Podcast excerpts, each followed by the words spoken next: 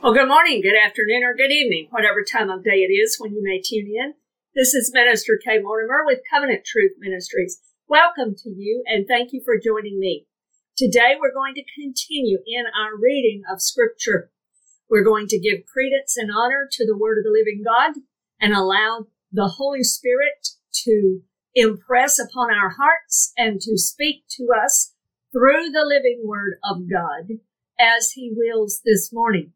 And so we are currently in the book of Mark. We're going to read in Mark chapter 3 today. And may the Lord bless the reading of his holy word. Mark chapter 3, beginning in verse 1. And he entered the synagogue again. This is meaning Jesus. And a man was there who had a withered hand.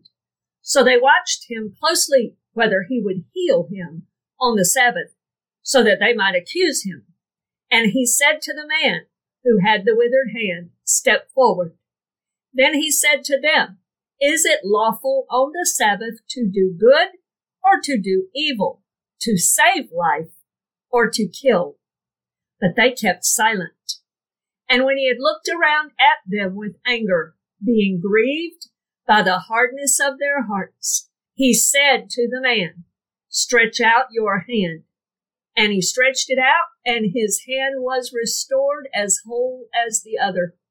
Then the Pharisees went out and immediately plotted with the Herodians against him, how they might destroy him. But Jesus withdrew with his disciples to the sea, and a great multitude from Galilee followed him, and from Judea and Jerusalem and Idumea and beyond the Jordan, and those from Tyre and Sidon a great multitude, when they heard how many things he was doing, came to him.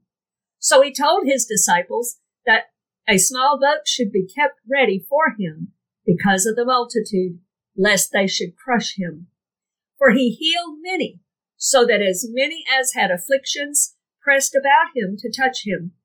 And the unclean spirits, whenever they saw him, fell down before him and cried out, saying, You are the Son of God. But he sternly warned them that they should not make him known. And he went up on the mountain and called to him those he himself wanted. And they came to him. Then he appointed twelve that they might be with him and that he might send them out to preach and to have power to heal sicknesses and to cast out demons.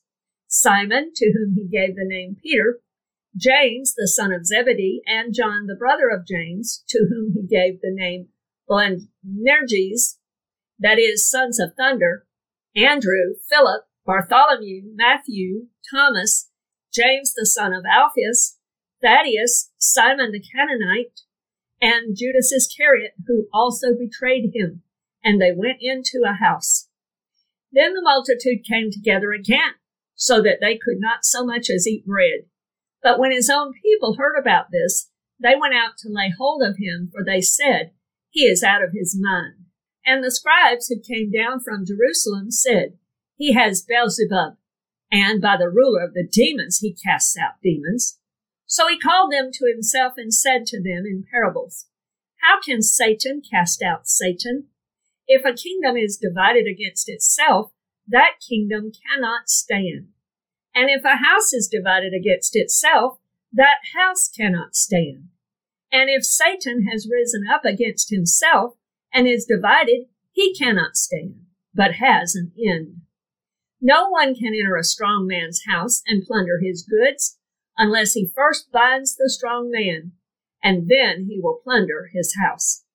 Assuredly, I say to you, all sins will be forgiven the sons of men, and whatever blasphemies they may utter, but he who blasphemes against the Holy Spirit never has forgiveness, but is subject to eternal condemnation, because they said, He has an unclean spirit. Then his brothers and his mother came, and standing outside, they sent to him, calling him. And a multitude was sitting around him, and they said to him, Look, your mother and your brothers are outside seeking you. But he answered them, saying, who is my mother or my brothers? And he looked around in a circle at those who sat about him and said, Here are my mother and my brothers. For whoever does the will of God is my brother and my sister and my mother. May the Lord bless the reading of his word in your hearing today. And may God bless you in Jesus' name. Amen.